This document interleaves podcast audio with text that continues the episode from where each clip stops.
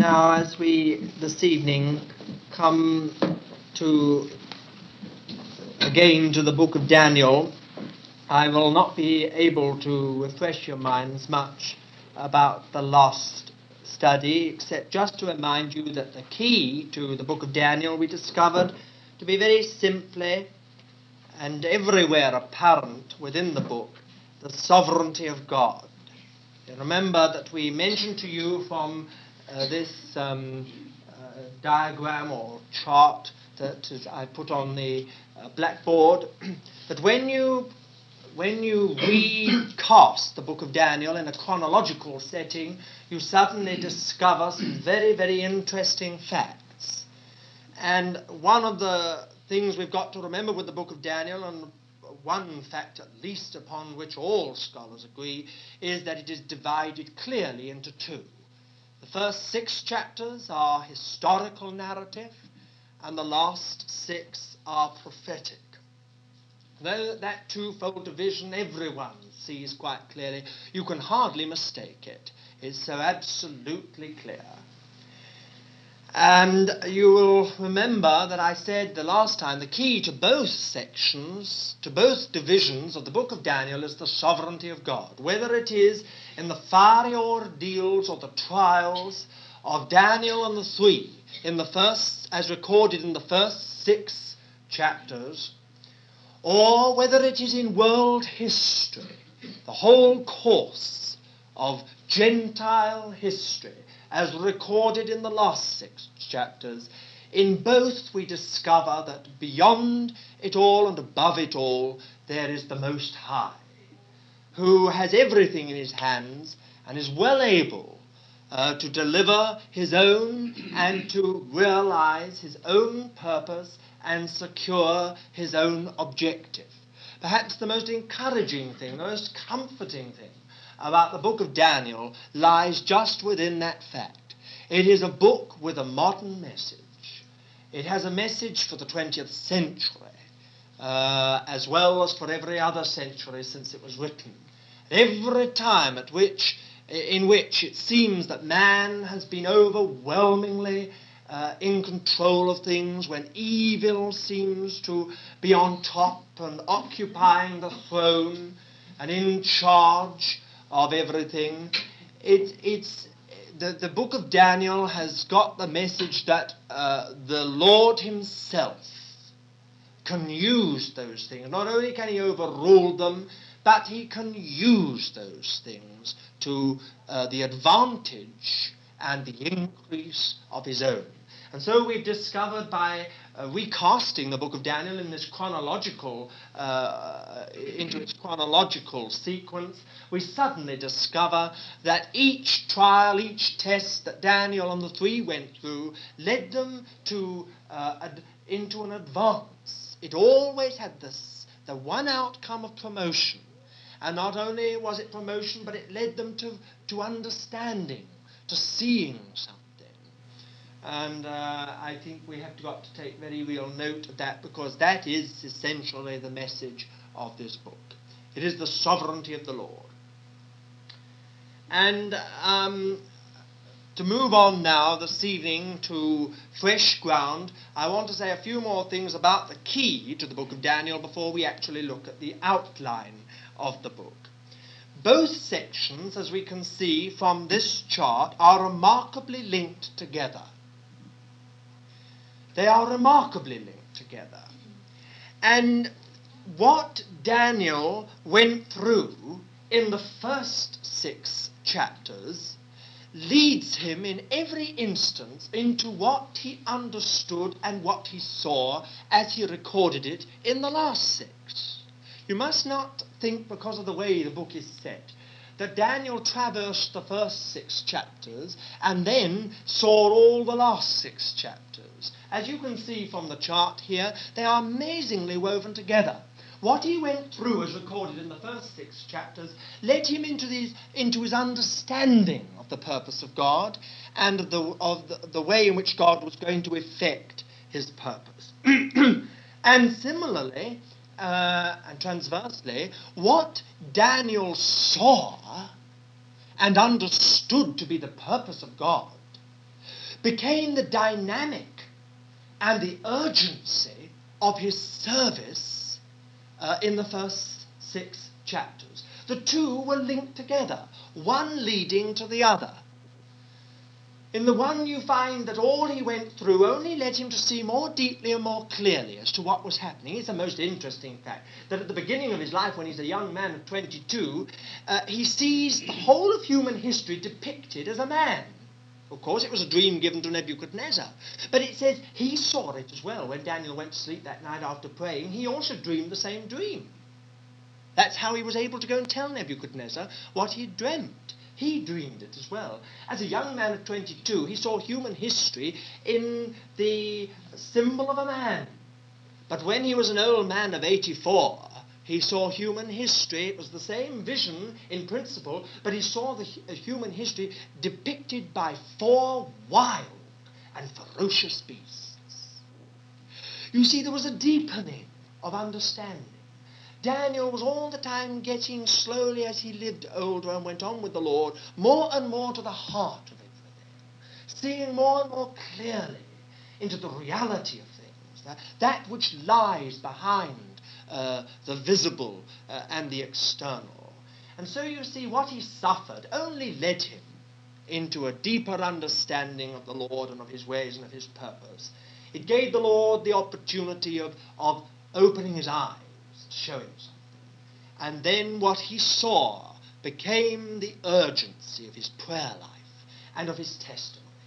Uh, Daniel stands out for these two things service in prayer and in testimony.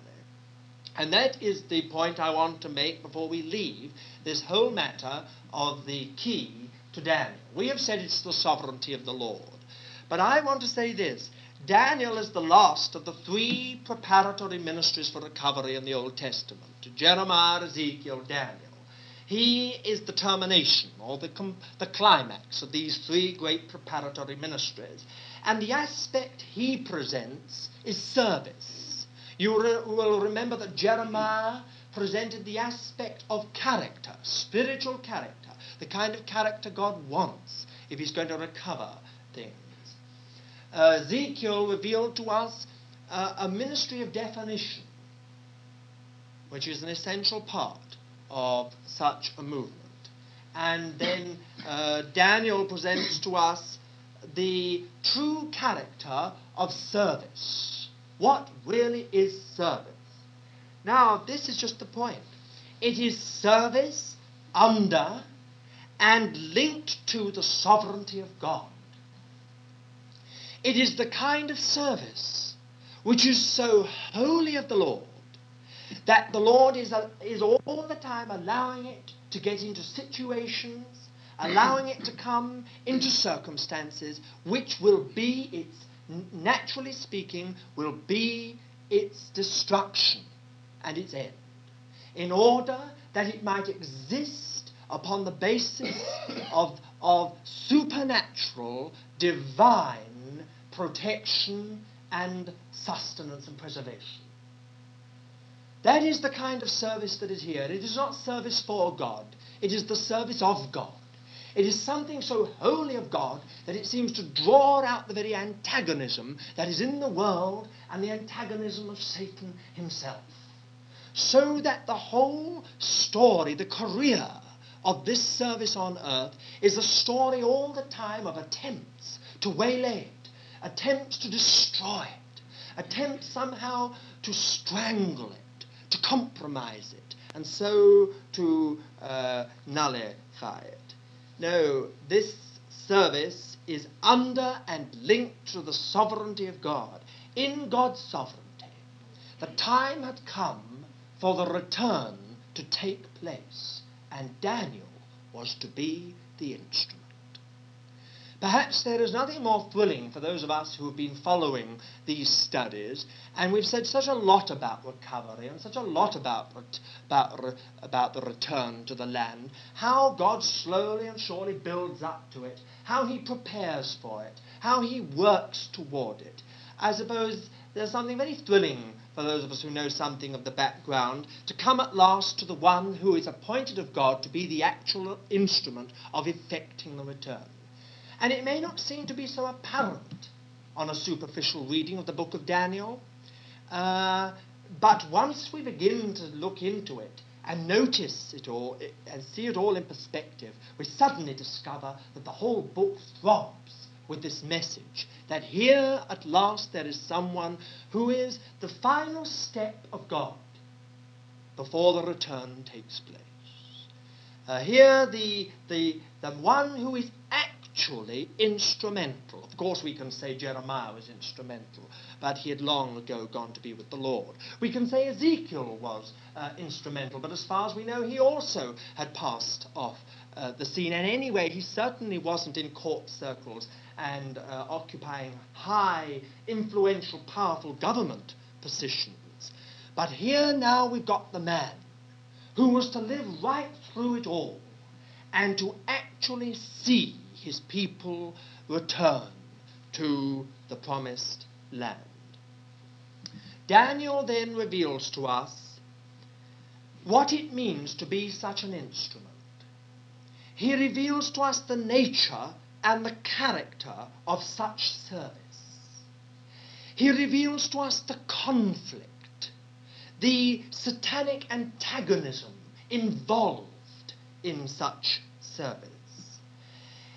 And he reveals to us the need in such service to be always in a clear cut position with the Lord at any given point, so that the sovereignty of God might be fused with a frail, weak vessel. For after all, Daniel in, in himself was nothing. Oh, he may have been a clever man, he may have been an intelligent man, so were many of the other wise men, and they would have met their end as well if it hadn't been for the intervention of God as recorded in these first six chapters of Daniel. It's not a question of his intelligence, it's not a question of even his genius, if so be that he had natural genius. The, the key to Daniel is that he, from the beginning, he kept himself in such a clear cut position with the Lord that the sovereignty of God was able to be fused into his frail being. And his frail being became absolutely identified with the sovereignty of God. Oh, that doesn't mean to say that Daniel hadn't got faults. They may not be recorded, but I have no doubt that he had many faults, many lacks, uh, many shortcomings in, in one way or, or another. But as far as the Lord went, and this is the beautiful thing, as far as the Lord went, uh, his attitude to the Lord, his spirit toward the Lord was perfect. He kept himself out of compromise, and I think that, that, you will all realize what a miracle that was. Living in the atmosphere, living in the surroundings that he did, what an absolute miracle that from when he was a young teenager, introduced into Nebuchadnezzar's educational scheme, right the way through government service, living in the court and in such circles, he kept himself absolutely unspotted, uncompromised from beginning to end. If the enemy could have only compromised Daniel somewhere along the line, the whole effectiveness of his life uh, would have uh, been jeopardized. Uh, it's very difficult for me to be able to put it in really clear, lucid terms, but I, I wish you could just, I wish I was able to draw for you the picture as it should be drawn, even if, if in a dramatic way, to be able to show you how Daniel's effectiveness literally hung on a thread at two or three points. Right at the very beginning, when the whole question of food came up, why, it was just a thread, which many of us would have said was being silly. To jeopardize the whole, his whole career on the question of, of a little bit of food that had got some blood mixed up in it, or hadn't been properly drained, or was a, perhaps one of the creatures that shouldn't be eaten. Oh, farther on, when it came to prayer, well, Daniel, you don't want to jeopardize the whole of your usefulness and effectiveness for, for on this question of whether you should pray or not. The Lord, you can pray in your heart. You don't have to do it outwardly. So why don't you just uh, keep your windows shut, your shutters shut on the windows, and, and uh, do as we've been told, as it were, in the New Testament. Uh, go and pray in your closet, uh, in privacy, and uh, don't let anyone see, and so on. But you see, Daniel knew much better than that. Even if he didn't understand fully what it was leading to, he knew that if he compromised even there, the effectiveness of his testimony, the effectiveness of his prayer life was finished. And the interesting thing is this that every step led to the end of his life. Well, of course, of course, every step should lead to the end of all our lives. But every step in Daniel's life led to the end of his life. And the interesting point is this it was when he was an old man of 90 that the whole point of his life was. And if there had been a breakdown anywhere along those long years, from when he was a boy of 19 or 17, uh, 16, when he entered into that educational scheme, if he had only broken down right back there or anywhere along the line, the point to which the Lord was seeking to, to, to get him would not have been reached and the effectiveness of his life would have been jeopardized. Now, that is the whole point of Daniel. He reveals to us service under and linked to the sovereignty of God. And we discover here that such service is twofold, as I believe I have mentioned. It consists of prayer on the one side and testimony on the other side.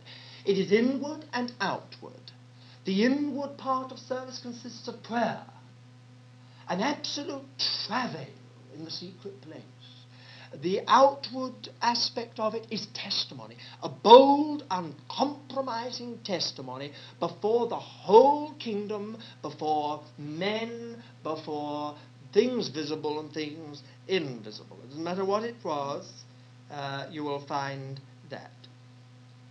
Then you will find that even in the purely apocalyptic part of the book of Daniel, the last six chapters, you still have this twofold ministry.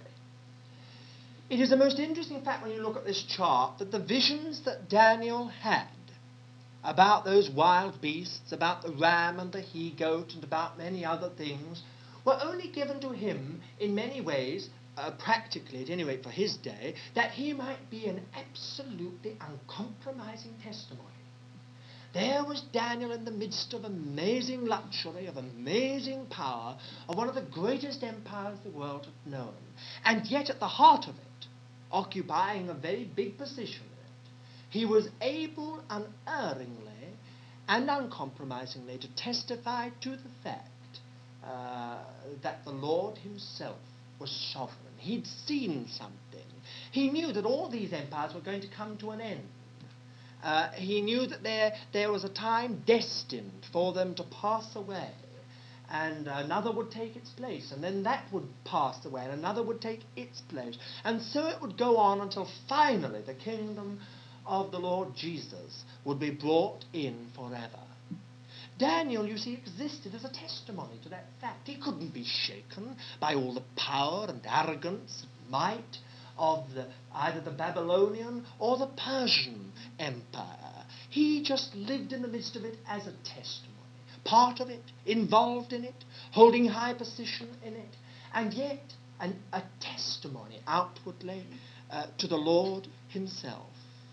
All those visions, all that is purely apocalyptic, is still reveals to us the service of Daniel, both in prayer and in um, uh, testimony. Uh, one of the loveliest things I found about Daniel is his humility. When he sees something, he's not afraid to ask someone uh, what it all means. He doesn't sit there struck dumb like some of us, and never daring to ask anyone, what, does the, what do these things mean? Daniel says to any angel that's nearby, please, will you tell me, what does this mean? And he always gets the answer. He always gets the answer. He doesn't just sit there. You see, it's prayer. It's prayer, that's all it was. He just asked. He was asking, please reveal this to me. I don't understand it.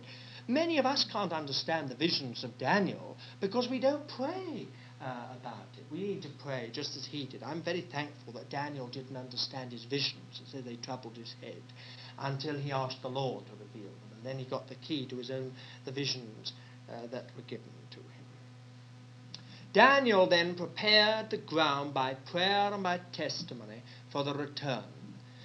But I want to ask one or two questions about this. Did he only prepare the ground? Did he only prepare the ground?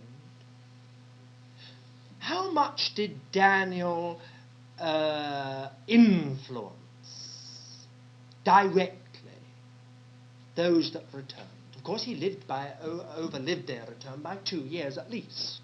His last recorded vision was two years after they'd gone back.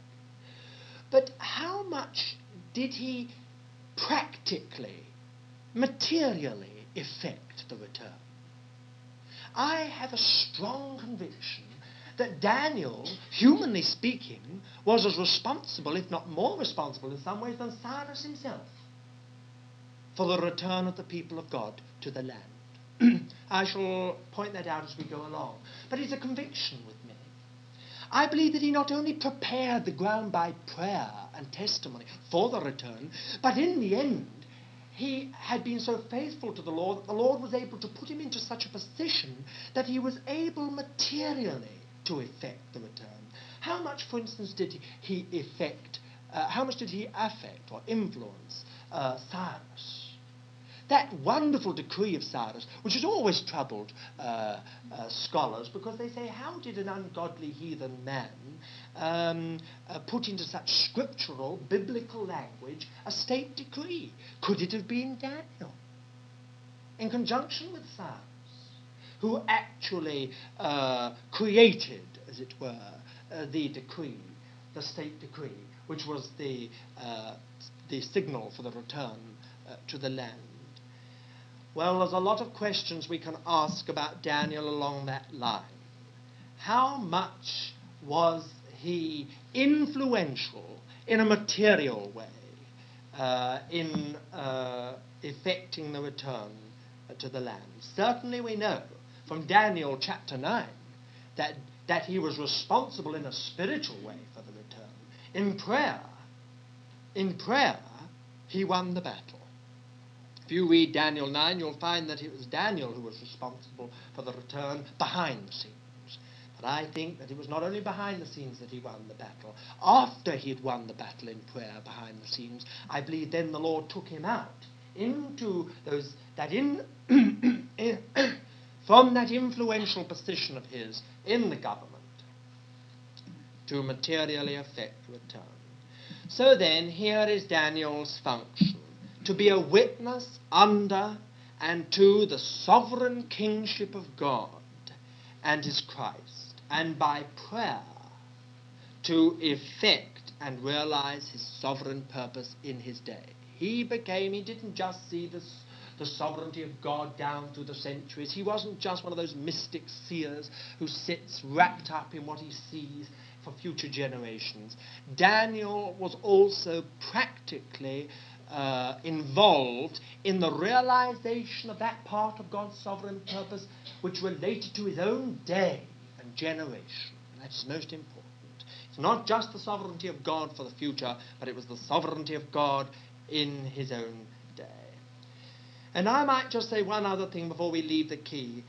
It is that in the light of the volumes that have been written upon the details of Daniel's prophecies, uh, and visions and so on, I think we need continually to keep in mind the, the, the key, the essential message of Daniel. I have brought out here six volumes.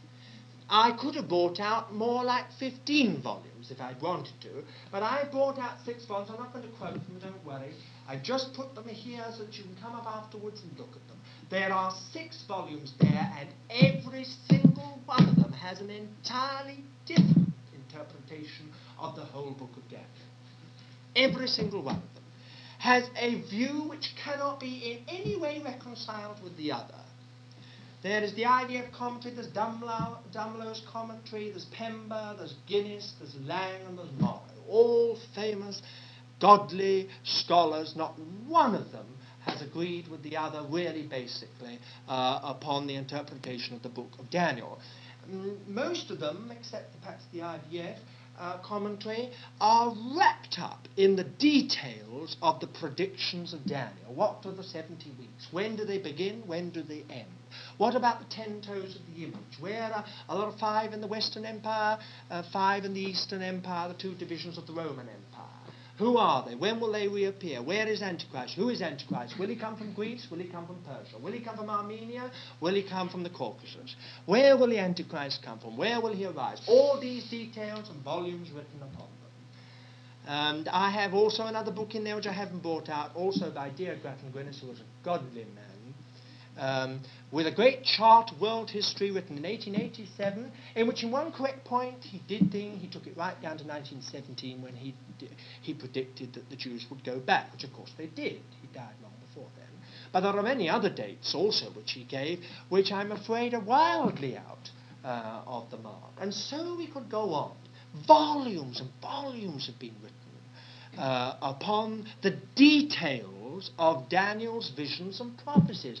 And I am afraid, although I hardly dare say so in, in the presence almost of such godly and great men, I am afraid that many, in many cases the essential message of Daniel is almost completely lost under the weight of uh, detail uh, and uh, analysis.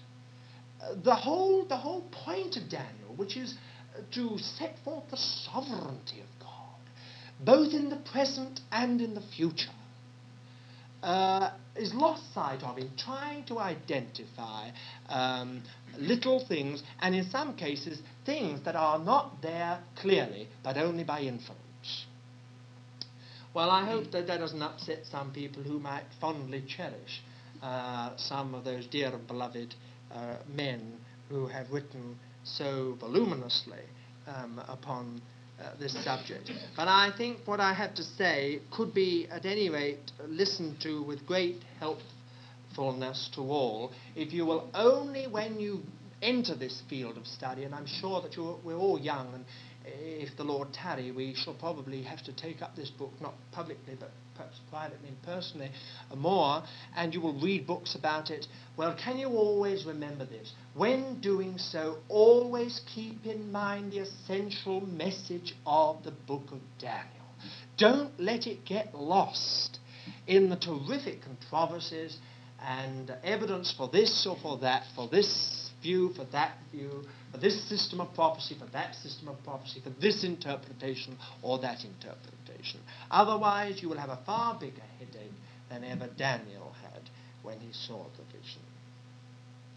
Now, what about the outline of the book? Now, there's one point I would like to say before we even look at an outline, which is very simple. Um, and it is this when Daniel saw these visions, what did he understand? We fully know what others understand by them. We have it in their books.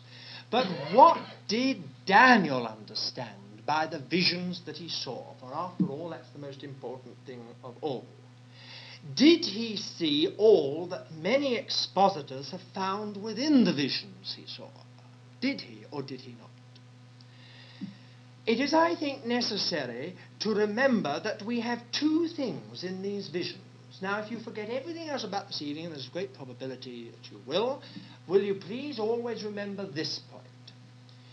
In visions, in any apocalyptic visions, an apocalypse means prediction of the future in symbol and figure, as over against prophecy, which is the foretelling of the mind of God. In all apocalyptic visions, uh, you, we have always to remember that they set forth two things.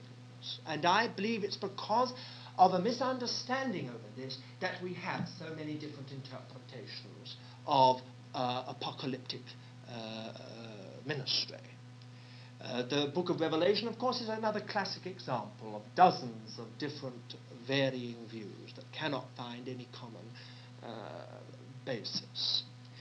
What are the two things?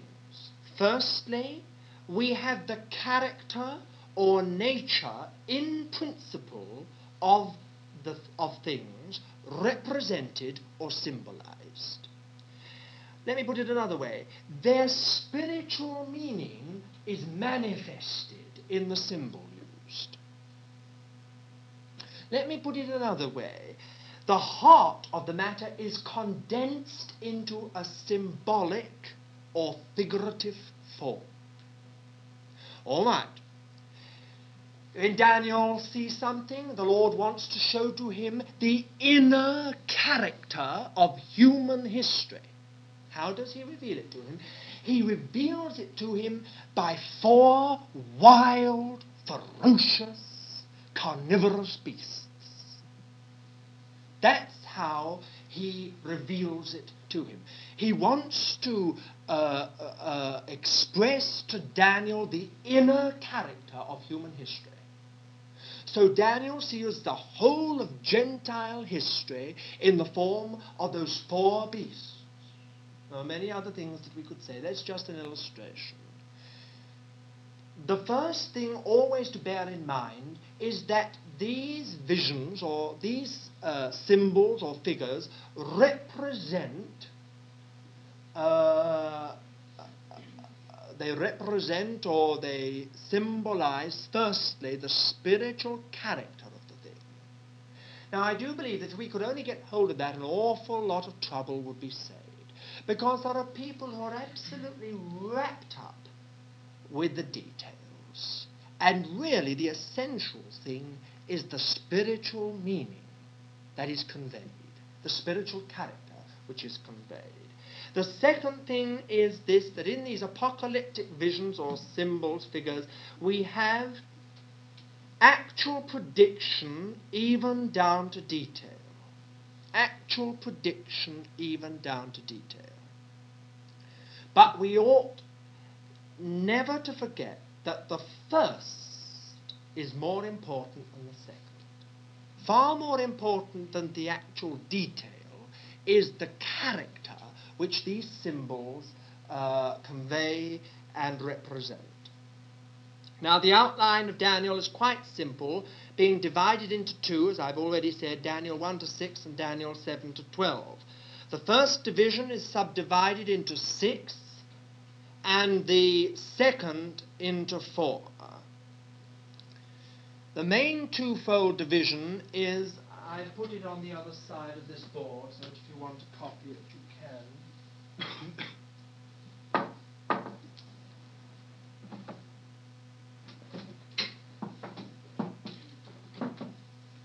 Very simple indeed. I haven't put the subdivisions down because they are rather long and difficult. But the two divisions are firstly the sovereignty of God experienced in the service of the present, from Daniel 1 to 6. And the second is the sovereignty of God seen over the nations in world history. Now let's consider this a little more fully. First, we'll look at the first division the sovereignty of God experienced in the service of the present. One point I would like to make before we look at the first chapter. Why have we so, ex- so extensive an historical section in this book?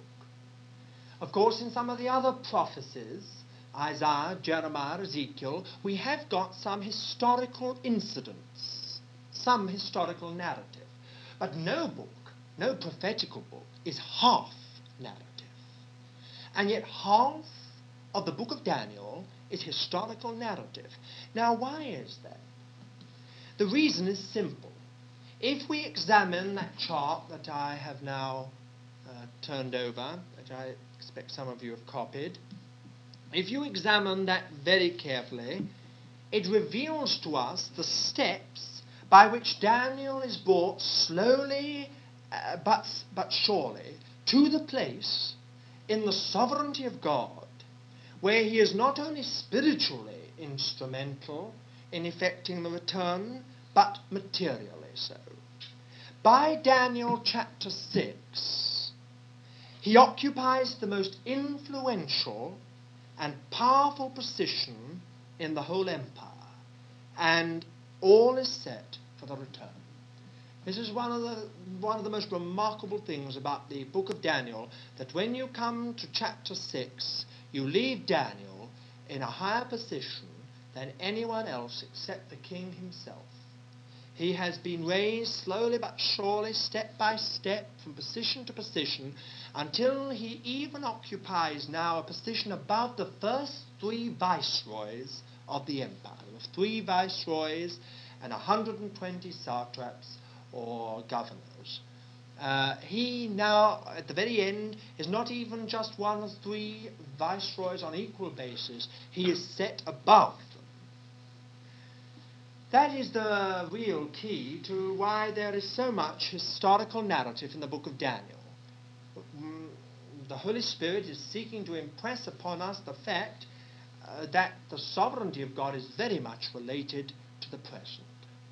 And he wants us to see the steps by which he can lead us in service to him uh, to the point where we become instrumental in God's purpose, not just spectators, but instrumental. Very well, now let's look at that first division. It's subdivided into six. The first, uh, very, very happily for us, uh, the subdivisions are our chapters, one of the few instances where uh, the chapter divisions are correct and good. And um, the first chapter speaks to us of preparation for a life of service. If you'd like to look at Daniel chapter 1, you'll get some idea of that. Daniel chapter 1.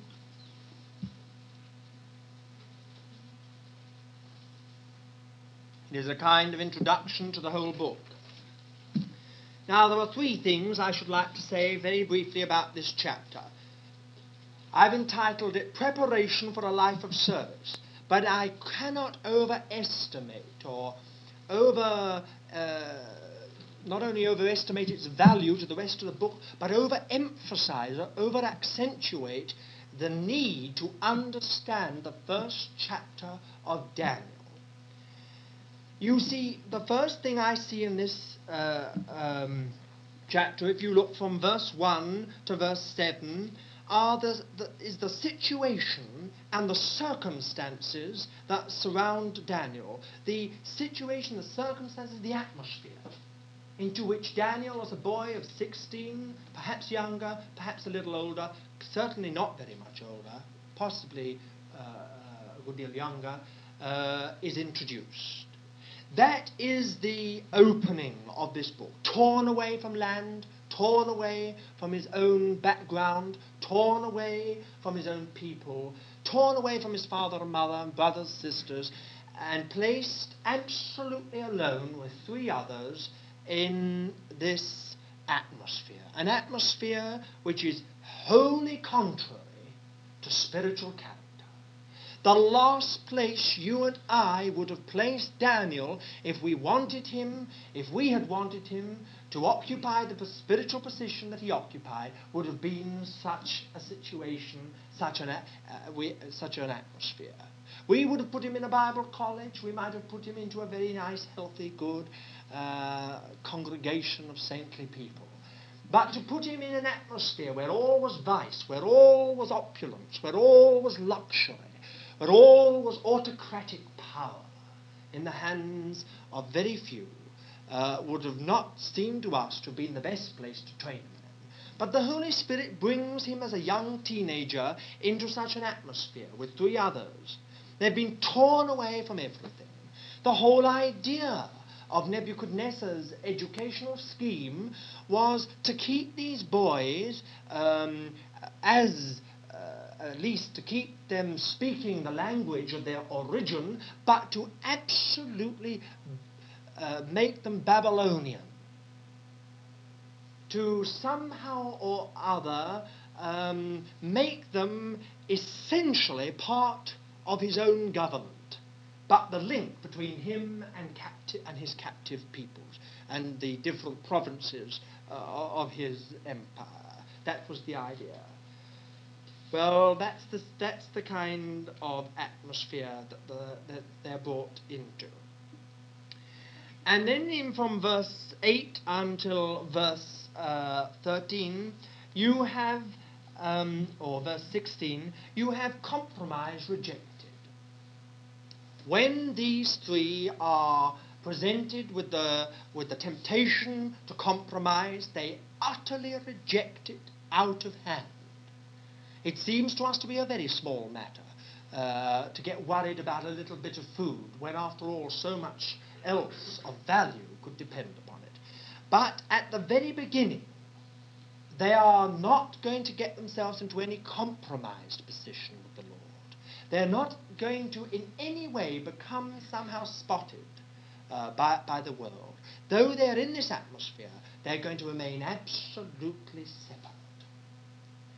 One of the, mo- the, most remarkable things about Daniel and the three, and we must ask ourselves, who taught them? Who was behind them? Where did the influence come? How did they know these things? For we know that the last days of Jerusalem were not particularly godly. It says something for someone, somewhere, who had somehow schooled these boys in an understanding of the Lord's purpose and of the Lord's mind and of the Lord's law. When at last they're torn away and placed in, they would prefer to die. They would prefer to be uh, wiped out, to be annihilated, rather uh, than compromise on the smallest point. And you know the result. Why, it led to everything. Because they refused to compromise, the Lord honors them. And the result is that the sovereignty of God from that day is linked up with that four. Those four frail, weak, human young men have now been fused by their action to the sovereignty of God. And the sovereignty of God has somehow become fused with them. From now on, they are linked with the sovereignty of God. I think that perhaps is the most uh, uh, comforting uh, part of this first chapter. Everything comes out of this temptation this, this temptation of a copper compromise? Would they actually uh, let go of this? If they had, I wonder what the story would be. A very, very different story indeed from the one we had. But they didn't. They were faithful on this point. And that faithfulness, unbeknown to them, led them, because it could easily have led them to death, but it led them in actual fact into a knowledge and an experience for the rest of their days of the sovereignty of God, with them, for them, and in them. And then you will notice too that it led to service service for the present and service for the future. For Daniel not only served his own generation, but he has served us as well. And uh, there are peculiarly few of God's children who have not only served their own generation, but served other generations too. This little act on the part of Daniel has led him into an eternal service. As long as time shall last, Daniel will be found to be ministering to the people of God. Out of a little question of food and the temptation to compromise on it, and the way that it was utterly rejected, whatever the cost, has come not only the sovereignty of God linked with these four, but has come a service which, which was not only to their own generation, but was to ours as well. Then is the first chapter preparation for a life of service. What do we find in the second chapter? The second subdivision of this first of these first six chapters I have entitled Nebuchadnezzar shown the sovereignty of God in world history. Nebuchadnezzar shown the sovereignty of God in world history. Well, you know the story, I hope. It was an impossible situation. Nebuchadnezzar made it impossible. He dreamt a dream. But he also was very suspicious of all his wise men, who lived, of course, on his bounty and were paid well. He was very suspicious of them because, as he himself says, they wanted him to tell them the dream so that they could just say nice things to him, so he said, until the times change.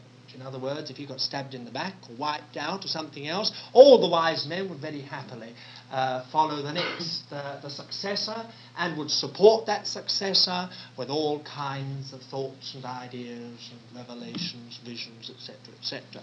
So Nebuchadnezzar said, I'm not going to tell you the dream, since you're all so wonderful, and since you have understanding of invisible, intangible things, you tell me what the dream is as well as interpret. This presented an impossible situation for the whole court. And of course, Daniel and the others were also uh, involved in the impossibility of it uh, as well. but you know the story. The four got down on their knees and prayed. And the answer was that Daniel went to bed that night and he dreamed the same dream. It says he had the vision in the night and saw exactly what Nebuchadnezzar had seen.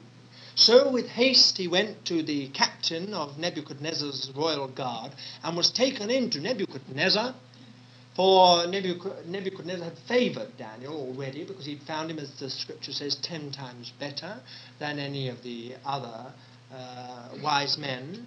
Um, he was taken in to him and he was allowed to interpret the dream. Now, what is the dream? What does this dream represent? it represents world history from Nebuchadnezzar to the end, for we have an interpretation of this dream. Daniel interprets it for us, and we have quite a clear, at least in principle, a clear interpretation of this dream. we find it is a human image uh, that, that uh, Nebuchadnezzar saw. That's the first thing. I just mentioned two or three facts about it. We know that it is world history depicted in this vision from Nebuchadnezzar right down to the end of uh, world history. What are some of the features about this vision? The first is that it's a human image. Now, an image is an imitation of something. And that is one of the first things that it is meant to convey to us. Human history is really uh, a substitute for what God intended. It is the, uh, the very highest that man can get to, the greatest that he can do, the most noble that he can produce is, after all, in its final analysis, only a very poor imitation of what God originally intended. It is just like an image, it is lifeless, lifeless, cold. It can't move. It's something which is not what it was intended. Here we have an image of a man See, the vision that was represented was not a living, animate man, but it was something that was humanly created, an image of something else, something that was by its very nature a substitute, an imitation. Then another thing you must uh, note very clearly is that it represents four world empires. We had that, of course, in the interpretation. We can't possibly disagree on that, for we're told that that's what it represents. Four world empires. And the four world empires are quite clear. They follow one upon another Babylon, followed by Medo Persia, followed by Greece, followed by Rome. Now, the interesting thing is this that Medo Persia and Greece are almost uh, passed over in silence. But in the interpretation, it is the fourth empire, the Roman Empire, upon which um, the Lord dwells when he gives the interpretation to uh, Nebuchadnezzar. we must remember when we look actually at this uh, um, vision we want to see clearly that the, the whole of world history is comprehended by these four world empires. We today, according to Scripture anyway, are but an extension of the Roman Empire. Uh, when you see the vision here, as recorded here, you will find that it speaks of the legs of iron uh, then becoming mixed with clay. Some believe it's earthenware, some believe it's just ordinary clay. But the whole point is a mixture of two things which really don't um, hold together. They won't, they won't really fuse. They're both there, the iron putting something into the clay, and the clay putting something, as it were, into the iron. The clay is weakening the iron, the iron is strengthening the clay, but the two things will not mix. The whole story of our uh, modern day, uh, present day civilization is contained uh, within the image that Nebuchadnezzar saw. From the strength of Rome, gradually the whole thing has, whilst in some ways seemingly become weaker and therefore less, uh, less outwardly less evil, is nevertheless um, still part of a whole system uh, which is anti-God. Uh, we have got a few more things to say about that image in a moment. But it is very interesting. Of course, some of the um, interpretations of the image do uh, go beyond, I think, the realm of reason. Uh, they try to follow it down into the ten toes, and they, uh, although of course the ten toes are there, uh, but they try to make out the ten toes. Five are to be found in the in the eastern division of the Roman Empire, five to be found in the western division of the Roman Empire, and there are some who believe that in the end, before the final throes of world history, there will be a revival of the, of the old Roman Empire in a modern, united European state. That's been taught. I was brought up on it when I was first saved. But whether that is so or not, the great point to remember is this that the Holy Spirit dwells upon the legs and above all the feet of this image. It represents for us human history and the time when the whole thing is destroyed by the coming of the kingdom of the Lord Jesus is the last point. When it becomes weak, when it becomes corrupt, when it becomes divided.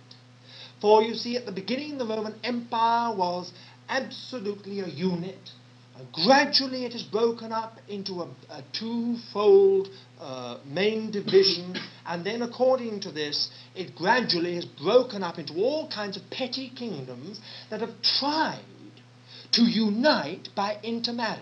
Well, of course, the whole story of Europe is the story of, of royal families trying to unite their countries by marriage. All the time, by the seed of men, these petty kingdoms have somehow or other tried to form alliances, make uh, united fronts, uh, fuse countries, but it has never succeeded. Oh, it's so interesting that the Kaiser of the First World War uh, was, of course, uh, one of the sons uh, of Victoria. Uh, it didn't, didn't stop the First World War. Uh, the, the, the, the seeking to unify nations has not actually brought about a unity at all. Now, all this is contained within the image. Some may not see that, and I belong to a, I trust, a much more reasonable school of interpretation than some. And I believe that you can most definitely say that all that is found within what Nebuchadnezzar saw. You, you imagine what he saw. He suddenly saw a colossal image. And as he looked, he saw that there were different metals in the image. The head was fine gold. The arms and the breast were silver.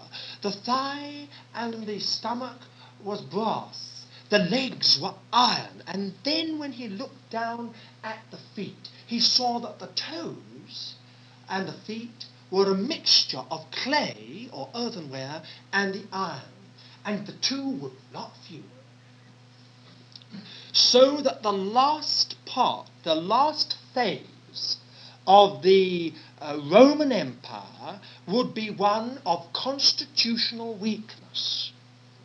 Instead of it being one united empire, it would give rise slowly and surely first to a twofold division, and then beyond the twofold division to the rise of many petty kingdoms, which would seek to somehow unite but would never really properly um, uh, succeed uh, in bringing about a unity.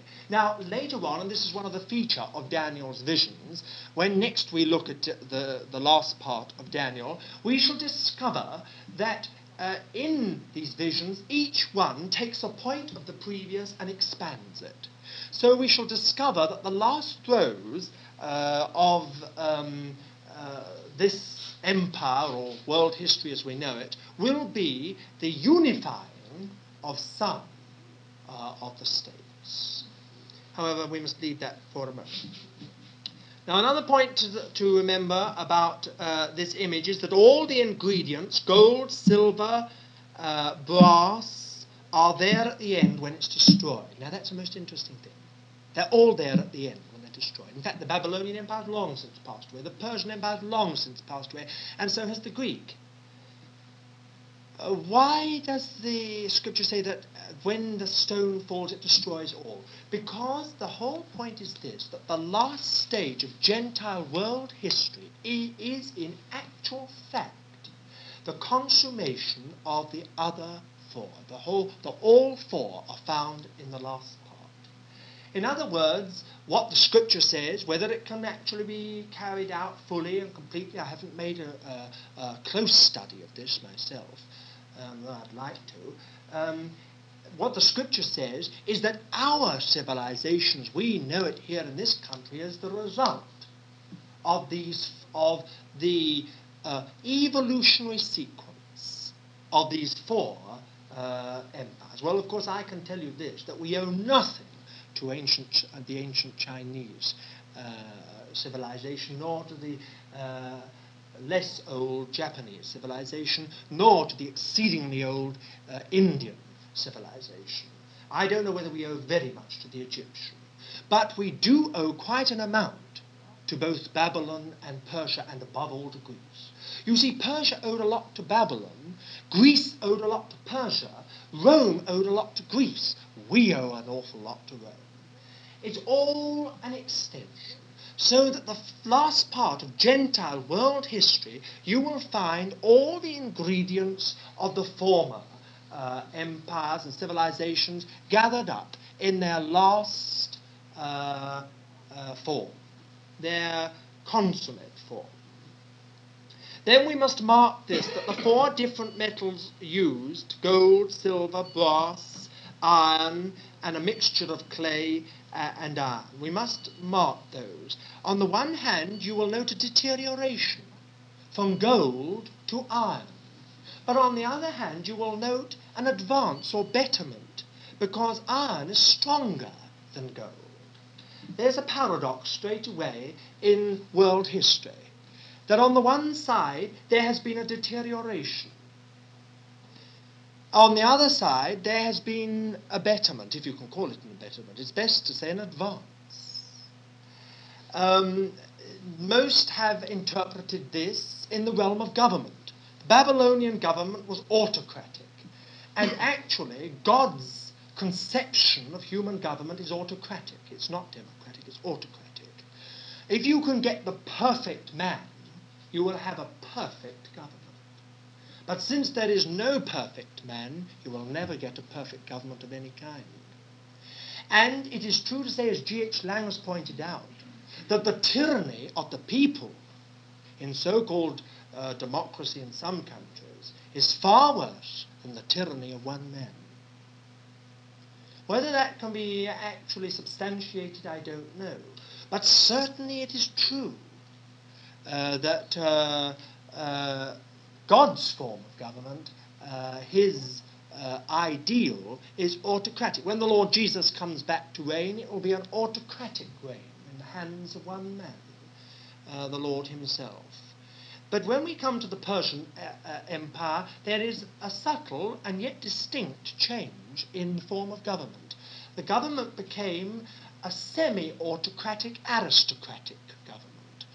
the actual government, the power and authority of the uh, king was hedged around by the nobles. so that you find, as you do in this very book of Daniel, that when he does something, the nobles won't let him uh, undo it. It's been passed, it's been sealed, and so on. Uh, it is something that is according to the law of the Medes and the Persians.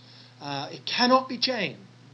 In other words, they have now started to hedge autocratic government with something else to safeguard it, as it. When you come to the Greek Empire, you have another change. You have uh, an aristocratic form of government uh, that is militaristic. It's very interesting, the Greek, Greek Empire, uh, from at least Alexander uh, and his successors, to Antiochus at any rate, is uh, one of milit- military nobles being in charge. When you come to Rome, of course, you have what is supposed to be the first democracy. The Caesars were elected by the people, at least in name. Uh, in actual fact, uh, that is, they really had almost all power uh, in their hands. You see, a change. But the interesting, perhaps one of the most interesting points of all, is that the Roman form of government has finally given rise, through the process of history here in Europe, to what we call constitutional government. And this is represented in the image by clay. It is the uh, form of government where the people have the say. And you still have the iron seeking to unite with the clay, and the clay with the iron, and the two just can't meet. You've got the two things always together. G.H. Lang again has pointed out a very interesting fact that in nearly every crisis, our form of government changes, uh, if not outwardly, certainly from uh, democratic to autocratic. In nearly every crisis, it in the end is found to be in the hands of one person who really influences nearly everything. well, there you are, whatever you feel about it. Um, that is the picture, that is the vision that Daniel saw. And I want just, uh, we must finish now, I just want to point out the difference between the stone and the image. What is the difference between the stone and the image? It's very interesting. For the stone is cut out without human hands. It is divinely produced. The image is humanly created. And over against human history and its kingdoms, you have the kingdom of God. And in the vision, Nebuchadnezzar saw this stone, this small stone, suddenly cut out from the mountain without any human hand touching it and hurled down from the top of the mountain down at this great colossal image. It doesn't go for the head, it doesn't go for the breast, it doesn't go for the stomach, it doesn't go for the legs. It is hurled at the clay. And when it smashes the feet, the whole thing comes down in rubble. And then the winds come and blow the whole thing away so that not a speck remains. Then the miracle. The stone grows and grows and grows till it fills the whole earth, becoming a great mountain, filling the whole earth. What is the meaning of it? Well, it's clear to all, surely. The stone is Christ. Christ. And whether we, we think of the stone as the coming of the Lord Jesus into this world, as the one who is the chief cornerstone, that elect, that stone, headstone, elect and precious in God's sight, or whether we think of it more rightly, I'm sure, as the, the coming again of the Lord Jesus with his own. For this speaks not just of the Lord, but Christ and his own, the kingdom of God, whose sovereignty shall never be given to another. It shall come at the end of world history. The last final extensions of Roman uh, of the Roman Empire, Roman civilization, will see the coming of the Lord. And the whole thing will be brought to the dust and ended. Well, that's the vision that Daniel saw. Later, I trust that we shall be able to see his other visions and see how they correspond with this first vision and how they develop it and how they give us even greater understanding of what he saw when he was only 22 years of age. But you see here, he saw us. For whether we see it at present or not, uh, we're all included uh, in this vision that was given uh, some 25 centuries ago. We're all in it. And how much nearer we are to the end, only God knows. Except that we have seen, uh, I think, ourselves quite a lot of human history uh, recorded, even in our short lives. Well, the most encouraging thing of all is that there will come a point at which the Lord Jesus, who has initiated, brought in the kingdom of God, is going to bring it out it's come already. It's come already. That's why the Lord Jesus said the kingdom of heaven is at hand when he was here on earth. He spoke everywhere of the gospel of the kingdom. And one of the last signs of the coming of the kingdom of God outwardly in manifested power and glory will be the preaching of the gospel of this kingdom in every place for a testimony.